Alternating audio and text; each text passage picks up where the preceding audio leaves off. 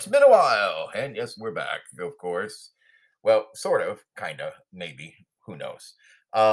We've been dealing with a lot of things after the, Christmas vacation, the holidays. Merry Christmas to those of you I haven't greeted yet. Happy New Year to those who are enjoying this year. If you're listening to this in the far future, it's 2022. If you're listening to this in the past, I want to know how you're able to do that. But anyway, that doesn't really, really make life so interesting. Ted Cruz had a topic. He was discussing Roe v. Wade. Now, rowing versus wading. What does that mean? Well, first of all, one is you're in a boat and you're rowing, and the other one is you're walking through the water. So it's better to be in the boat than walking through the water. The general argument with Roe v. Wade has always been that men should shut up about it and leave it to women. But unfortunately, that's not true because a woman is only part of the equation in the discussion. The unborn child, whether it's a man or a woman, has separate rights. And that is what the pro-life contention is in all of this. It is something that, of course, teachers' unions try to force on children to think, oh, you must only think this way, that the unborn life is not a life. Well, no, that's not true because the unborn are alive and they do have a life and they do have rights. And someday in the near future, people are probably going to hear more about it and from them. 50 million killed in the United States just through this one act, an act of the people who are going for convenience at the sake of others' lives. And some people wonder why America has so many problems and seems to be facing so many issues. The biggest killer in the United States is beyond war is actually abortion. And that is true. That is deliberate killings that take place when people do it for those reasons. Life is life. What do you say, Ted Cruz? Well, it's not, and the Supreme Court has overturned a lot of precedents over the 200 plus years of our nation's history. The justice that leaned in the hardest on saying that was Justice Breyer, and listen, he was trying to find a way to save Roe, and his argument really stemmed from the decision in Casey. So a little bit of the history. Roe was 1973. It struck down essentially all the laws across the country that banned abortion. It was a 7-2 decision. It was written by Harry Blackmun, who had been an appointee of Richard Nixon and a Republican appointee. And Blackmun had previously been general counsel of the Mayo Clinic, and Blackmun was not a distinguished jurist. He was one of the least distinguished members to ever serve on the court, and the Roe versus Wade opinion is a terrible opinion. It doesn't derive from the Constitution. It barely purports to. And Roe versus Wade set up this trimester formula. In the first trimester, the state had almost no leeway regulating abortion. In the second trimester, they had more. And in the third, they had significantly more. That doesn't come from the Constitution, doesn't come from the Bill of Rights, but it was invented in Roe versus Wade. Fast forward to 1992. 1992, you've had 12 years of Reagan-Bush. You've had multiple Republican justices appointed to the court. You had Sandra Day O'Connor appointed to the court. You had Justice Scalia appointed to the court. You had Anthony Kennedy appointed to the court. You had David Souter appointed to the court. And in 1992, the decision that everyone thought was going to overturn Roe versus Wade was a decision called Casey. And at the time, it's a little bit like where we are now. It's part of why conservatives are wary, even though the argument seems good.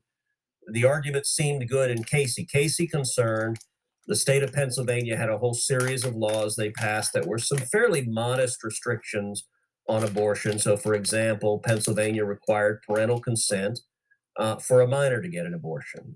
Pennsylvania required informed consent before a woman could get an abortion. Pennsylvania required a 24-hour waiting period. Pennsylvania also required spousal notification. And when the case went up there, almost every observer said Roe versus Wade's going to be overturned. Well, what happened? It wasn't overturned. Casey reaffirmed Roe, and it upheld most of the different Pennsylvania laws. So it upheld the parental consent aspect. It upheld informed consent. It upheld the 24-hour waiting period, but it struck down spousal notification. And in Casey, you had three justices, O'Connor, Kennedy, and Souter, who wrote this joint opinion, which is very strange. Normally an opinion is signed by one justice. None of them signed it. They wrote it together as a joint opinion because they were, I think, really trying to hide from accountability for what they were saying. And they threw out Roe's trimester system, and they replaced it with a new standard called undue burden. And we'll talk about that more in a minute. But Casey talked a lot about how Roe was a super precedent, that it had a high threshold to be overturned. And so Justice Breyer kept repeating the portions of the Casey opinion saying Roe was a super precedent because he's trying very hard to preserve it. I'm not sure his arguments were very persuasive to his colleagues, though. We actually have a lot of great questions about this case specifically from our Verdict Plus subscribers. People are very interested in the nitty-gritty, the legality of this, not just the cultural aspect of abortion. Before we get to that, we've compiled a bunch of audio clips from the Supreme Court oral arguments to address some of these questions. So I want to toss this to Michael. Great. All right, Liz, we'll get back to you a little bit with the mailbag. And Senator, what you've laid out here, it has actually... it's made me even more confused. It's not your fault. It's just the history of the way these decisions have gone on at the court. So we've got Roe, we've got Doe, which is different than Roe, I take it. And then later on, we've got Casey. And all of this affirms some right to an abortion, but the justification for the right to an abortion kind of changes. I guess actually Justice Thomas, now in the Dobbs questioning, gets to the heart of this question. He says, What right is this really about? Take a listen. What constitutional right protects the right to abortion? Is it privacy? Is it autonomy? What would it be? It's liberty, Your Honor. It's the textual protection in the 14th Amendment that a state can't deprive a person of liberty without due process of law. And the court has interpreted liberty to include the right to make family decisions and the right to physical autonomy, including the right to end a pre-viability pregnancy. So, simple question from Justice Thomas. What right are we talking about? If I talk about the right to have a gun, I can point to the Second Amendment. I say, there's my right to have a gun. What is the right is abortion? And she says, no, it's liberty in the 14th Amendment, maybe applied differently depending on the case you're talking about. So what, Senator, please help me. What is she talking about? So let me say at the outset that I love Justice Thomas's voice, the deep, gravelly voice. And I'll tell you, I've been blessed to, I know Justice Thomas fairly well and spend time with him. When he laughs, it is like Santa Claus. It is the most unbelievably deep ho, ho, ho, that is just spectacular. And he is a true American hero. The reason he asked that question is because if you look at the Constitution, if you look at the Bill of Rights, and you go look for the word abortion, you don't see it. If you look for pregnancy, you don't see it. If you look for any authority for restricting and preventing states from protecting unborn life, you don't see it. And there's a reason for that, which is that many of the states did so, that it had been the case for 150 years of our nation's history, that the states had the authority to prohibit abortion. You know, the Hippocratic Oath. You know, the oath that doctors take, every doctor takes, says, I will not help a woman procure abortion. So there had been centuries of legal precedent that the states had the authority to do this. So how did we get to Roe? Well, to understand how we get to Roe, you have to start with a decision called Griswold versus Connecticut, which was one of the precursors to Roe. Okay. And it was a manufactured case. It actually came out of Yale Law School, your alma mater, teed up Griswold versus Connecticut. And it was a woman who went to purchase contraceptives, was denied the ability to purchase contraceptives pursuant to a state law that was rarely, if ever, enforced. But they went and found someone to enforce it so that they could tee up this test case. The Supreme Court in Griswold versus Connecticut struck down the prohibition on contraceptives. Look, I think a prohibition on contraceptives is incredibly stupid. It is very bad policy. I don't know any rational person in this country who believes contraceptives should be illegal. Well, we'll get into it later. I'm sorry. We'll get into it later, Senator. No, let's go on. Even Michael Knowles, I don't think, believes that. Depends on what year you ask me. You know, as a young man, as something like this. But Griswold, actually, the reasoning, it said, and this is where the court got a little metaphysical. It said, it was the first major decision that created what's called the right to privacy. And Justice Thomas in that clip refers to the right to privacy. And the word privacy doesn't appear in the Constitution either. But what the court said is the court said, well, the protections in the Bill of Rights have emanations. Basically, they glow. And those emanations cast penumbras. A penumbra is a fancy word for a shadow. Now, okay. And within the penumbras from the emanations, we find the right to privacy. So as you listen to Senator Cruz, now you have to remember, Senator Cruz is more than just a Republican senator who, you know, sits on the Senate, was elected from Texas. He actually is a jurist, and in fact, much of his legal career after graduating from college was being essentially a researcher for justices on the Supreme Court, and that is where he entered Washington life, and what drove him to go into politics. Many thought he was going to be a jurist in the first light of it all, and so his discussions are pretty broad when it comes to these topics, and goes into a lot of history and argumentation and what's it all about. But obviously from a conservative position, as his position being one of the two senators from Texas, he of course has his own take on it, and that of his constituents, who are generally broadly very conservative on most issues, and the vast majority there are pro-life when it comes to this, even with this massive influx of people who are leaving the pro-death states, or pro-choice, as some would say, of New York and California and other states that are just flooding into Texas.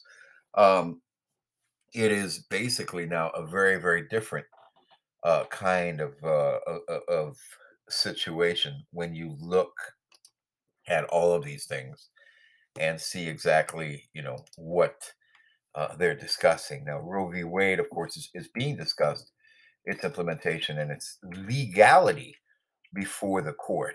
And what they were talking about there on the Senator's podcast, which is The Verdict, which I do listen to. I wish I had his numbers. Hopefully one day soon I will.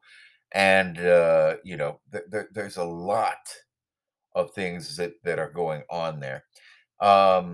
We also heard today about the issues between Antonio Fauci and his constant fight with Dr. Rand Paul.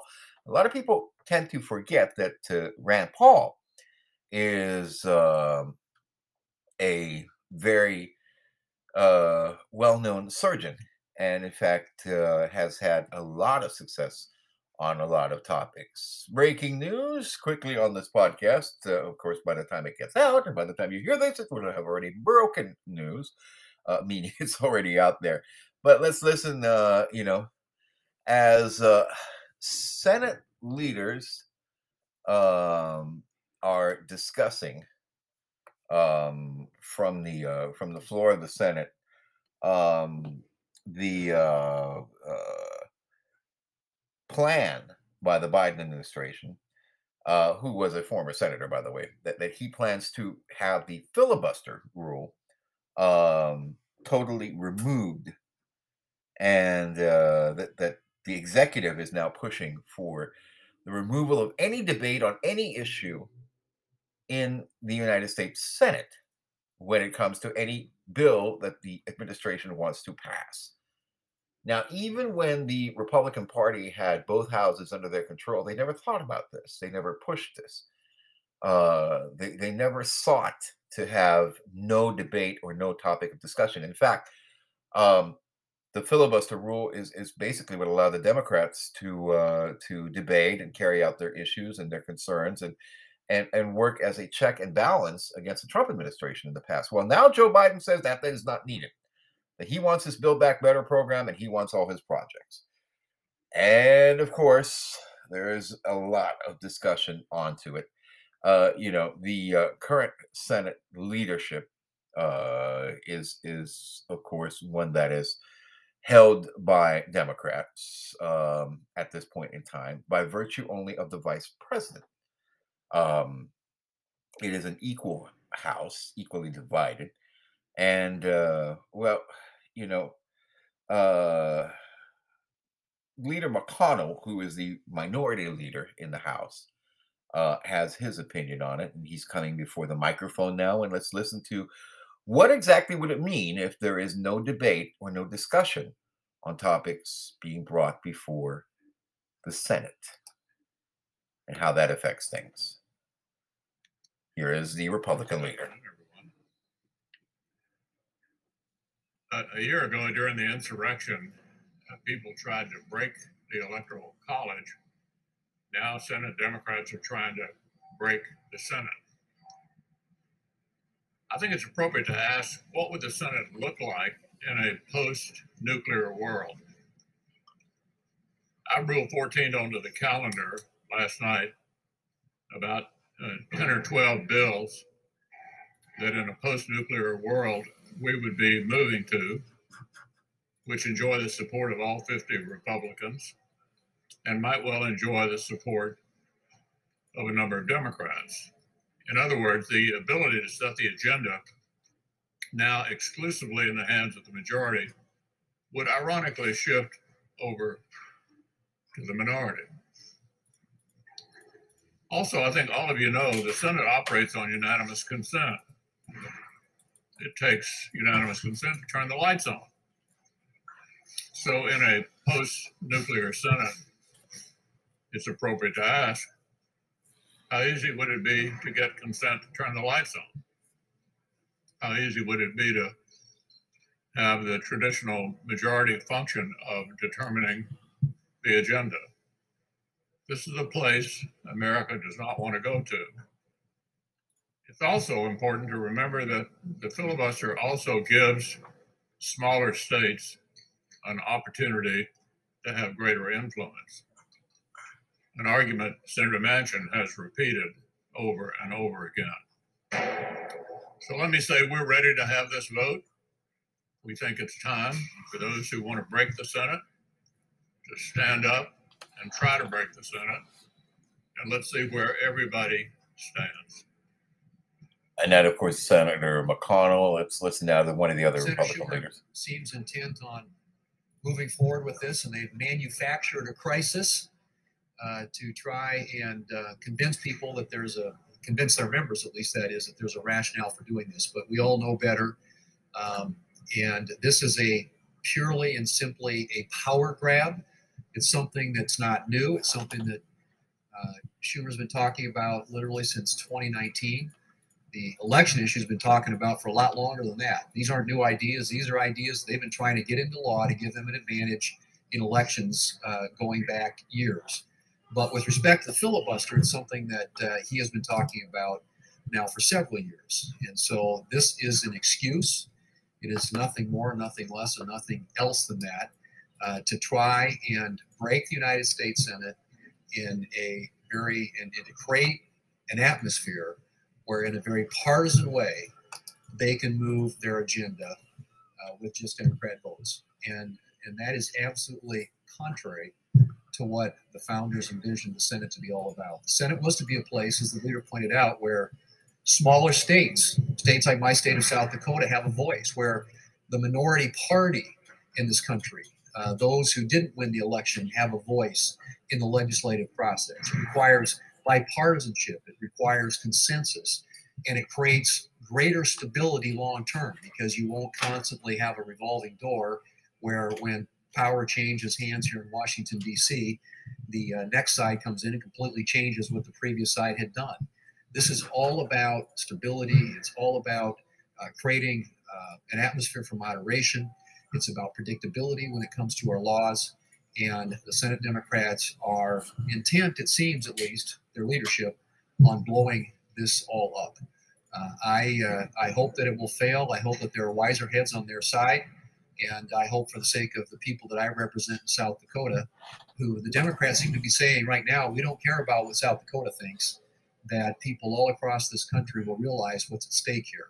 And that is the history that we have as a nation of making sure that those who live in different parts of the country, those who didn't necessarily win the election, those who represent the minority party, have a role in our government, in our lawmaking process. So that's the Republican side of the argument. And of course, let's listen to the nose himself. Yeah, you know, the guy who loves every check that comes his way.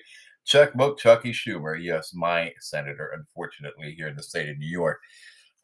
You know, whenever you see him, you always see dollar signs in his eyes. So I just remember what people talk about him when it comes to political contributions. How every letter they get always comes with a letter, another self-addressed stamped envelope where to send a donation to. Anyway, here's Checkbook Chucky and what he has to say about wanting to be a dictatorial Republican eliminated Congress where only one voice will be heard, that of the Democrats, as they move closer to a dictatorship of the proletariat and a full formal communist takeover, it would seem, is what the Democrats are out for, say, the Republicans.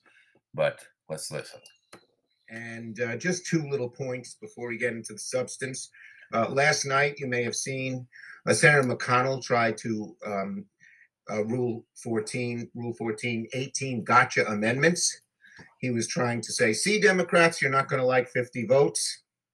I challenged him and asked unanimous consent that we have 50 votes on those 18, plus the Voting Rights Act, the Freedom to Vote Act, and the John Lewis Act. And of course, he objected.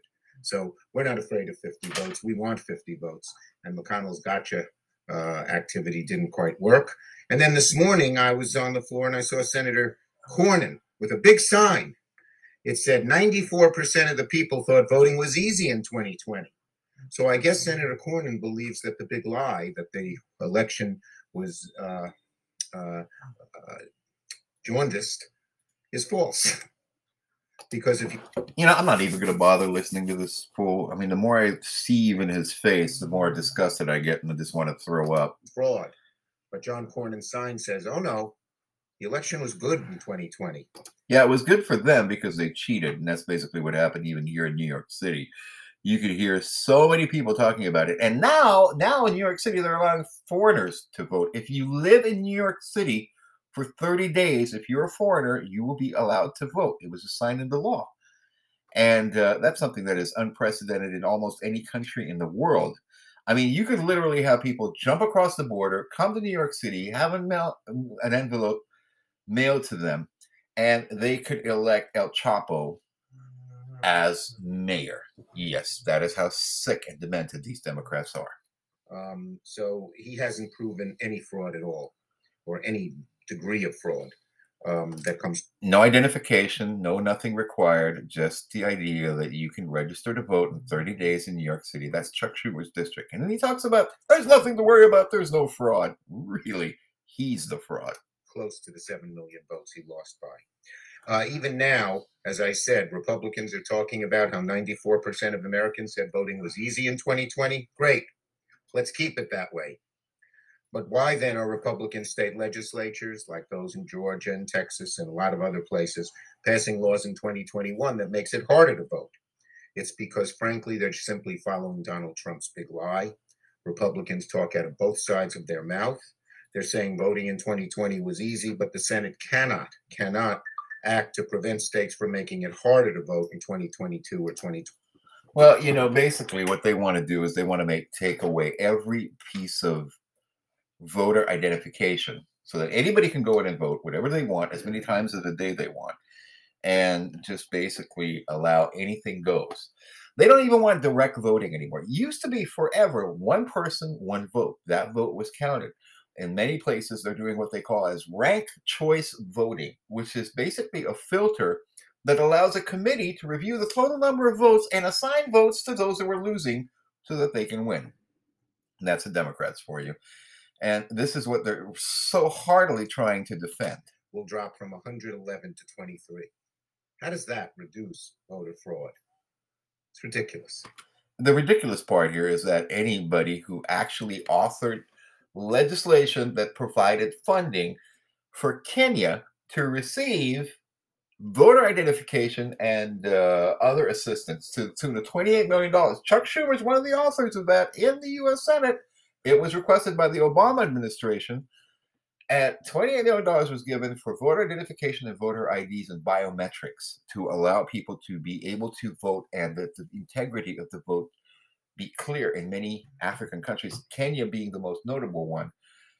And yet here in the United States, they don't really care where your vote is coming from, so long as it's something that can be manipulated by the Democratic Party. Every senator is going to have to make a choice, plain and simple, about where their mud is buttered. Our democratic republic. We had a very sobering, even frightening discussion today with two professors from Harvard who wrote, what is it? How Democracies Die, Levitsky and another nice man, Ziblatt. And it was well. They keep talking to these guys from Harvard, but unfortunately, the guys from Harvard are also the guys who were seemingly rigging the election. Well, that's it for me for now. For today, I had to give the other side, but I also had to butt in there for a little bit. Talk to you soon as we get more topics in. I'm Mike of New York, and this has been Mike of New York.